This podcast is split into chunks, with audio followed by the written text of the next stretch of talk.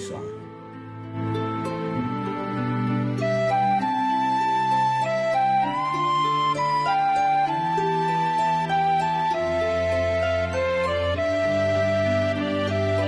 Podcast gratuito di divulgazione scientifica.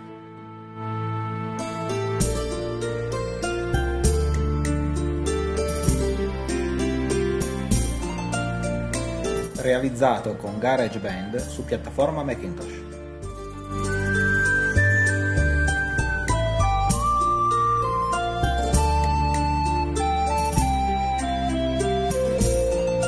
homepage.mac.com slash marco underscore coisson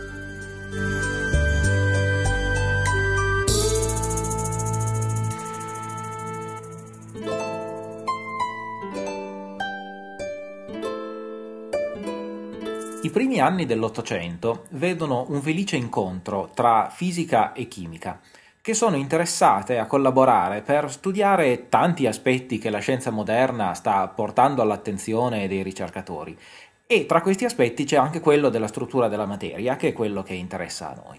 In questi anni si susseguiranno una gran quantità di innovazioni di laboratorio, di perfezionamenti nelle tecniche sperimentali, che porteranno a molte scoperte. Tra queste scoperte ci saranno anche tante nuove specie atomiche. Con Lavoisier, Dalton e Avogadro abbiamo imparato a distinguere gli atomi dalle molecole, la gente incomincia a capire come fare a individuare nuove specie atomiche e queste si scopre che sono molte di più di quelle che si pensava e quindi si apre un nuovo problema di tipo tipo teorico, eh, capire come mai ci sono così tante specie atomiche e come catalogarle, come classificarle. Ma mh, mm, questo è un lungo discorso che affronteremo un passettino per volta. Ricominciamo la nostra storia da eh, un personaggio a cui abbiamo già fatto cenno la volta scorsa, che è Joseph Louis Gay-Lussac. Eh, si tratta di, un, di, uno scienziato, un chimico, che è assistente di Berthollet, che a sua volta era collaboratore di Lavoisier, quindi se vogliamo si resta sempre un po' in famiglia. E Gay-Lussac è già un esponente mh, di quelli che approfitta di questa collaborazione tra fisica e chimica. Ad esempio collabora molto strettamente con Laplace, che era un fisico matematico, per indagare tutta una serie di aspetti di interesse più della fisica e anche della chimica. Perfeziona e sviluppa strumentazione da laboratorio, eh, esegue misurazioni di tipo fisico, ad esempio con Jean-Baptiste Biot, um, compie delle ascensioni su palloni aerostatici pieni di idrogeno fino a quote oltre i 7000 metri sul livello del mare, um, con l'intenzione di compiere esperimenti sull'espansione dei gas, di fare misure eh, di eh, composizione, umidità e temperatura dell'aria in funzione dell'altitudine, di fare misure del campo magnetico terrestre in funzione funzione dell'altitudine. Ma senz'altro eh, uno dei suoi contributi essenziali, per cui viene ricordato nella storia della scienza, è l- la sua legge di espansione dei gas. Eh, legge di espansione dei gas che eh, afferma che volumi uguali di qualunque tipo di gas, oggi diremmo di gas perfetti, all'epoca non c'era ancora questa distinzione così fine, volumi uguali di qualunque tipo di gas si espandono alla stessa maniera con un pari incremento di temperatura. Essenzialmente Gay-Lussac eh, riscopre, perché questa cosa era già stata scoperta una quindicina d'anni prima, ma lui la formula in maniera più compiuta e determina eh, in maniera quantitativa e precisa, riscopre il coefficiente di espansione termica dei gas e scopre che questo è universale, non dipende dal tipo di gas.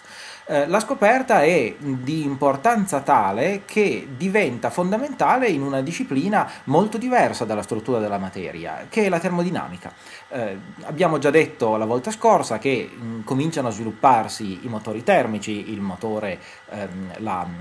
la macchina a vapore è il primo esempio commerciale di questi e c'è una forte pressione tecnologica per capire eh, come funzionano, se siano convenienti, come perfezionarli, come farne di tipo diverso. La termodinamica è una disciplina in fortissima espansione all'epoca e la legge dei volumi di Gay-Lussac viene utilizzata da Kelvin come base per fondare la sua scala assoluta delle temperature e da Clausius per fondare la sua seconda legge della termodinamica. Quindi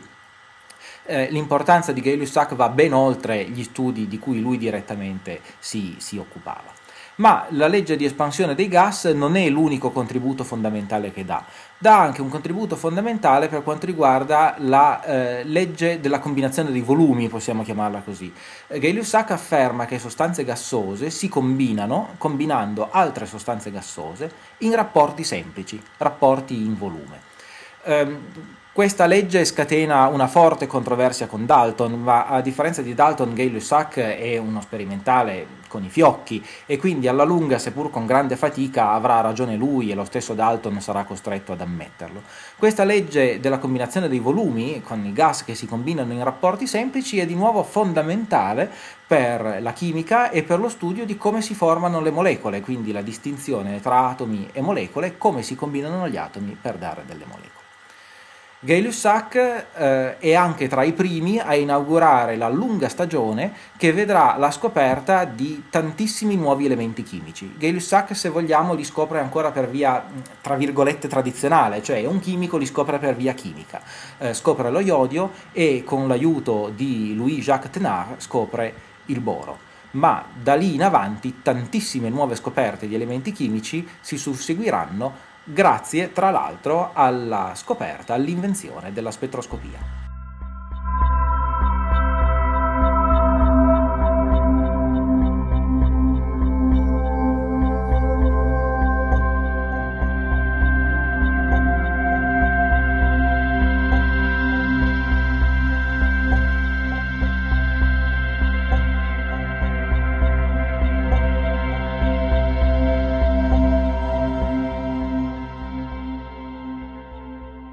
E un ottico con una certa propensione per la fisica a scrivere la prima frase del nuovo capitolo della storia della struttura della materia.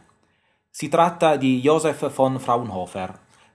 ed è l'inventore dello spettroscopio. Lo spettroscopio è un dispositivo abbastanza interessante. Già Newton aveva scoperto che la luce bianca poteva essere fatta passare attraverso un prisma e eh, questo prisma poteva eh, scomporla come se potesse aprire a ventaglio un raggio di luce, scomponeva la luce bianca nei colori dell'arcobaleno. Questi colori potevano essere proiettati su uno schermo oppure raccolti da una lente e poi visti mh, direttamente tramite l'occhio.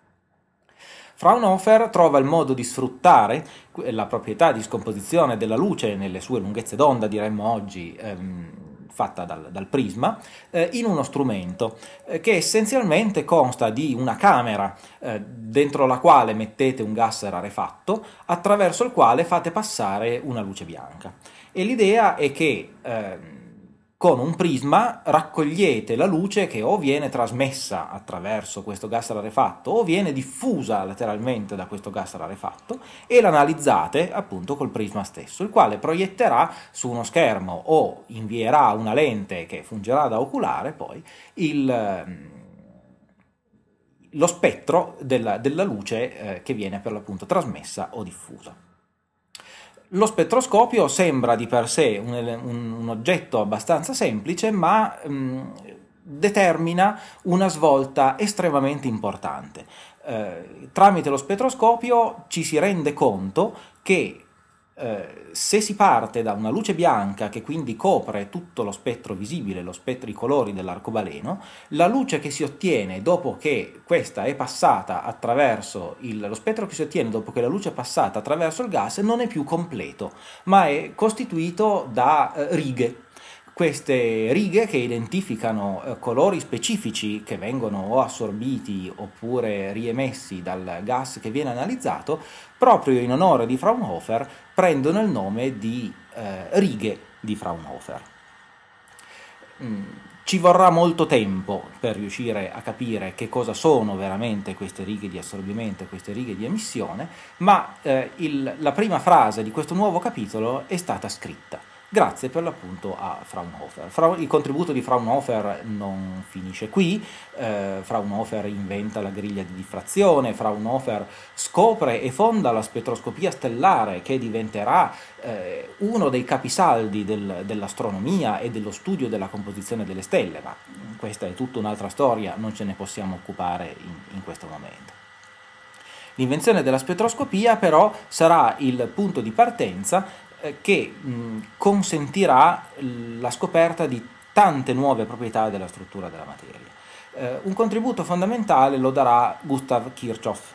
Gustav Kirchhoff che è famoso oggi soprattutto per ehm, le sue leggi sui circuiti, dicono, i circuiti elettrici, che dicono essenzialmente come si distribuisce una corrente elettrica in un circuito fatto da più maglie e che sono di fatto ehm, una versione pratica della, della legge di continuità che poi verrà formulata un po' più avanti grazie al lavoro di sintesi di Maxwell.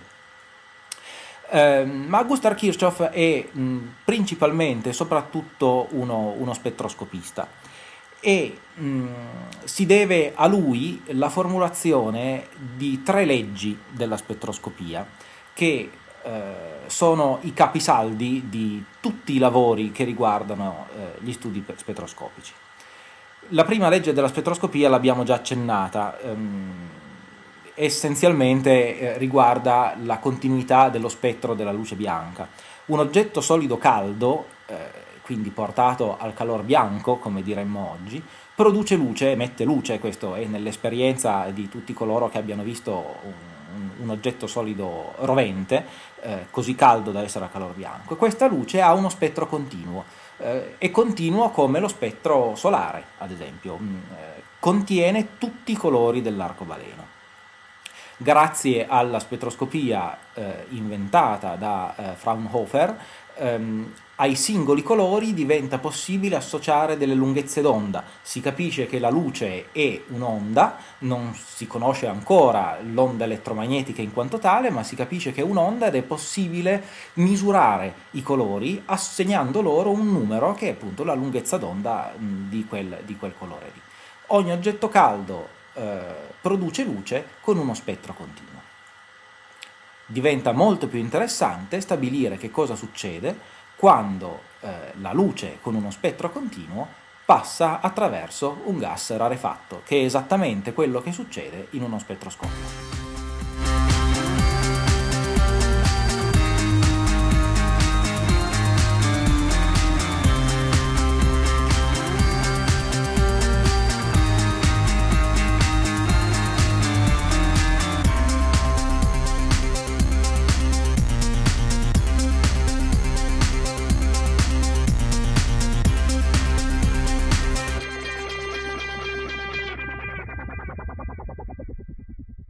La seconda legge della spettroscopia, sempre ad opera di Gustav Kirchhoff, dice che un gas rarefatto caldo produce luce, ma non più con uno spettro continuo. Produce delle linee, che oggi chiamiamo linee di emissione, che si trovano a lunghezze d'onda, quindi a colori, discrete. E queste lunghezze d'onda discrete dipendono dagli atomi che costituiscono il gas rarefatto caldo che sta emettendo quella luce lì. Oggi diremmo che queste eh, linee eh,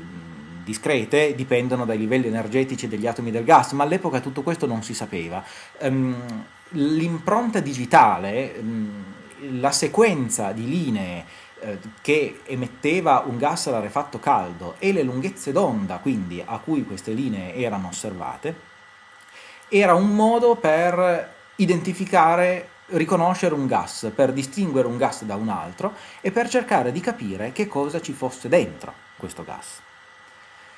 La terza legge della spettroscopia, sempre di Kirchhoff, dice che un oggetto solido caldo, quello che emette lo spettro continuo, se lo circondate con un gas rarefatto, più freddo rispetto al solido, produce di nuovo uno spettro continuo, tranne che per alcune righe che non saranno luminose ma saranno scure, righe nere, che chiamiamo righe di assorbimento, che sono alle stesse lunghezze d'onda, quindi agli stessi colori, a cui si vedevano le linee colorate di emissione quando c'era il solo gas rarefatto caldo. Naturalmente dovete scegliere lo stesso gas, se quel gas lì lo scaldate e c'è solo lui, vedete delle righe di emissione, se invece lo stesso gas eh, al suo interno mettete un oggetto eh, solido caldo, vedrete lo spettro continuo prodotto dall'oggetto solido caldo, ma poi in corrispondenza delle righe che vedevate prima per il gas, adesso vedete delle righe scure, che sono righe di assorbimento. Quindi potete scegliere come di nuovo analizzare il gas, se con delle righe di emissione o delle righe di assorbimento, a seconda di come configurate il vostro esperimento. Anche in questo caso si tratta di eh, un punto estremamente importante. Eh, viene chiarito il fatto che eh, si può studiare la struttura della materia eccitando direttamente la materia stessa, scaldate il gas, oppure usando la materia sotto forma di gas rarefatto come filtro, eccitate qualche cos'altro e studiate il gas eh, facendogli passare attraverso una luce di spettro noto. E questo di nuovo avrà delle conseguenze importantissime, ad esempio in astronomia, lo studio della spettroscopia eh, nel, negli studi astronomici si basa proprio su questo principio. Come mai ci siano queste righe di assorbimento, righe di emissione, questi spettri di assorbimento e di emissione eh, è eh, ancora una domanda che eh, a cui Kirchhoff non sa rispondere, nessuno dei suoi contemporanei sa rispondere. Bisognerà aspettare il Novecento, bisognerà aspettare Niels Bohr per incominciare ad avere una spiegazione su questi spettri di emissione e di assorbimento. Ma ciò che emerge immediatamente è che la presenza di spettri di emissione o di assorbimento nei gas ehm, marca non soltanto il fatto che eh, si possono studiare in questa maniera eh, composti gassosi che prima erano inaccessibili per via chimica perché ancora non si sapeva come trattarli,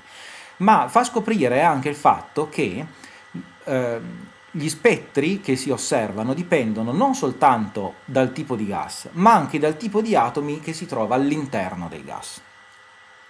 Eh, lo spettro di un gas costituito dagli elementi A e B conterrà delle linee di emissione o di assorbimento che sono specifiche di quel gas lì, ma conterrà anche delle linee di emissione e di assorbimento che sono specifiche degli atomi di specie A e degli atomi di specie B. E questa è una cosa sconcertante, perché fino a quel momento lì eh, l'idea di atomo era un'idea molto vaga, mm, si era incominciato a stabilire che gli atomi differivano per massa e va bene, ma che cosa fossero gli atomi eh, e perché dovessero avere massa diversa non era affatto noto, e, insomma, si assumeva per ipotesi che differissero per massa, ma si assumeva anche che fossero oggetti elementari, indistruttibili e indivisibili, dicevamo, perlomeno per via chimica.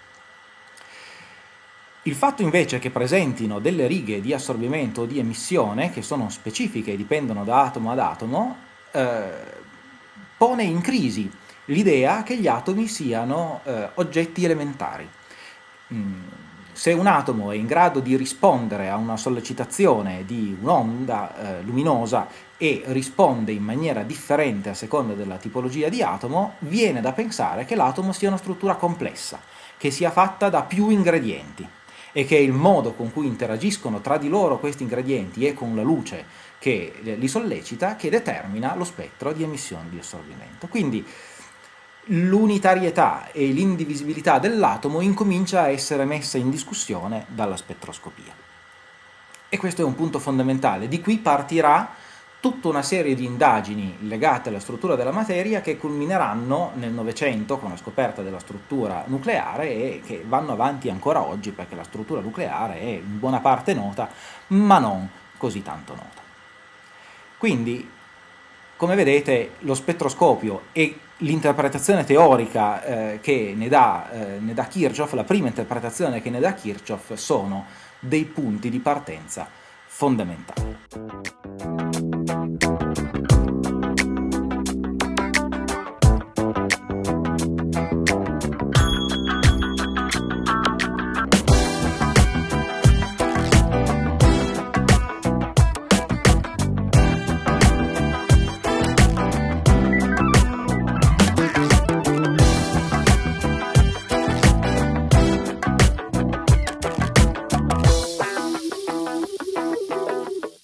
Grazie alla spettroscopia che Kirchhoff stesso scopre un nuovo atomo, un nuovo elemento, il cesio,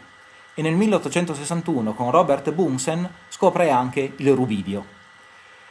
Ecco quindi che nuove specie atomiche si scoprono non più per via chimica, ma per via spettroscopica.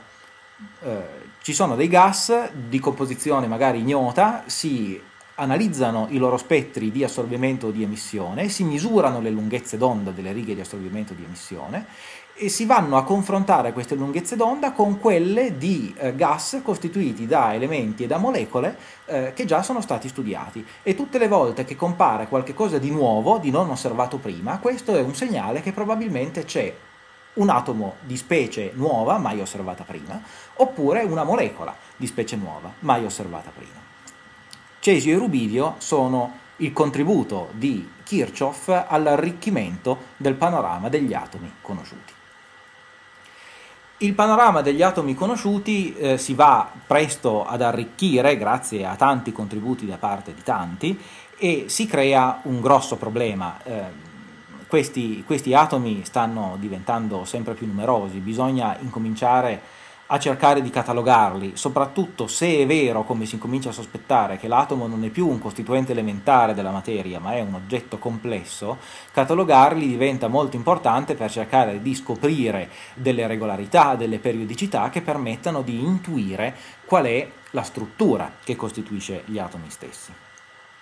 Un primo tentativo di catalogazione viene fatto da John Newlands, ehm, è un chimico e nel 1863 eh, prepara la prima tavola periodica degli elementi. Questa tavola periodica degli elementi eh, raccoglie tutti gli atomi noti a quei tempi e li ordina, eh, direi senza sorpresa, visto che eh, l'idea era già stata lanciata ben prima da Dalton, li ordina per massa atomica non è semplicemente un elenco ordinato di atomi per massa atomica perché eh, Newlands si rende conto, facendo questo tipo di classificazione, di una legge di periodicità che possiamo chiamare legge degli ottavi, cioè ogni otto elementi ordinati per massa atomica, le proprietà chimiche, aggiungiamo, di questi elementi si ripetono in maniera simile. Quindi è possibile ordinare gli elementi in ordine, ma non soltanto uno in fila all'altro, ma in una eh, matrice, in una griglia, in modo tale che eh, voi partite da in alto a sinistra e andate in basso a destra e fate sempre crescere la massa atomica, ma quando arrivate alla fine di una riga che è costituita da otto caselle e andate a capo, ehm, gli, gli atomi che si trovano nella riga sottostante hanno proprietà chimiche simili a quelli a loro immediatamente sopra questa sua catalogazione suscita ovviamente l'ilarità generale. Chissà come mai le buone idee che poi si scopre che sono giuste fanno sempre ridere tutti. Eh, lo deridono tutti, ma cinque anni dopo, in maniera indipendente da lui, Mendeleev fa il suo lavoro di catalogazione che è ancora più ampio e ancora più eh, ben fondato e infatti è poi Mendeleev che viene ricordato per la tavola periodica degli elementi, ma di lui parleremo più avanti lo deridono, ma per l'appunto il suo contributo è eh, importantissimo perché scopre questa legge degli ottavi. Le proprietà chimiche degli elementi si ripetono periodicamente. Oggi sappiamo che eh, questi otto elementi eh, sono, eh, sono, in realtà un po' di più perché la struttura degli atomi è più complicata rispetto a quanto si credeva, ma, ma c'è del vero dietro questo otto. Ciò che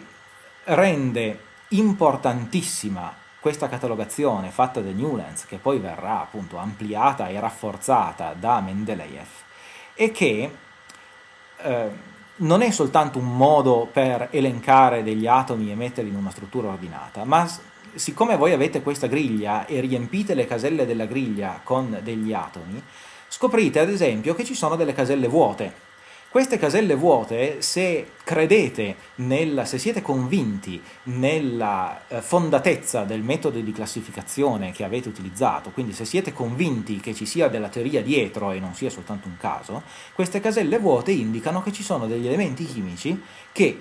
esistono ma che ancora non sono stati scoperti e di conseguenza questo è un messaggio per chi si occupa di andare a cercare nuovi elementi chimici, nuovi atomi. Andate a cercare atomi che abbiano delle proprietà simili eh, a quelli che stanno sopra o sotto alla tavola periodica degli elementi, perché lì c'è una casella vuota e questo vi dà dei consigli su che cosa andare a cercare. Ad esempio, dalla tavola periodica di Newlands eh, emerge un'assenza ed è Newlands stesso a suggerire la presenza di un elemento all'epoca ancora non scoperto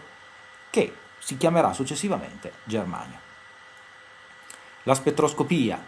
l'idea di un atomo complesso, composto da più parti, e la necessità di catalogare eh, gli atomi eh, in maniera ordinata per cercare di comprenderne le proprietà fondamentali eh, sono soltanto all'inizio, daranno ancora tantissimi risultati nei decenni a venire, ma di questo ci occuperemo la prossima volta.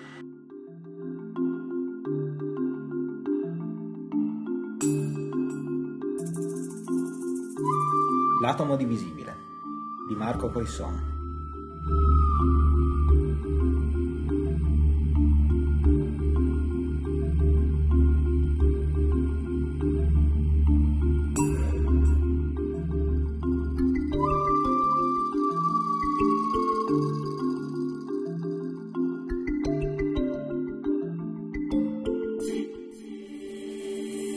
podcast gratuito di divulgazione scientifica.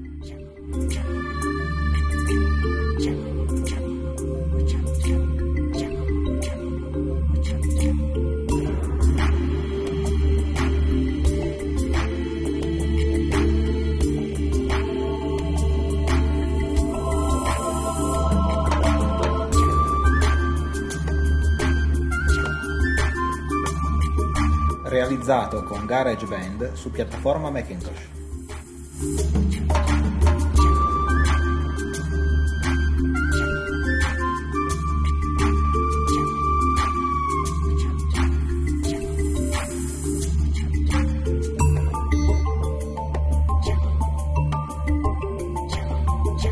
homepage.mac.com slash marco underscore coisson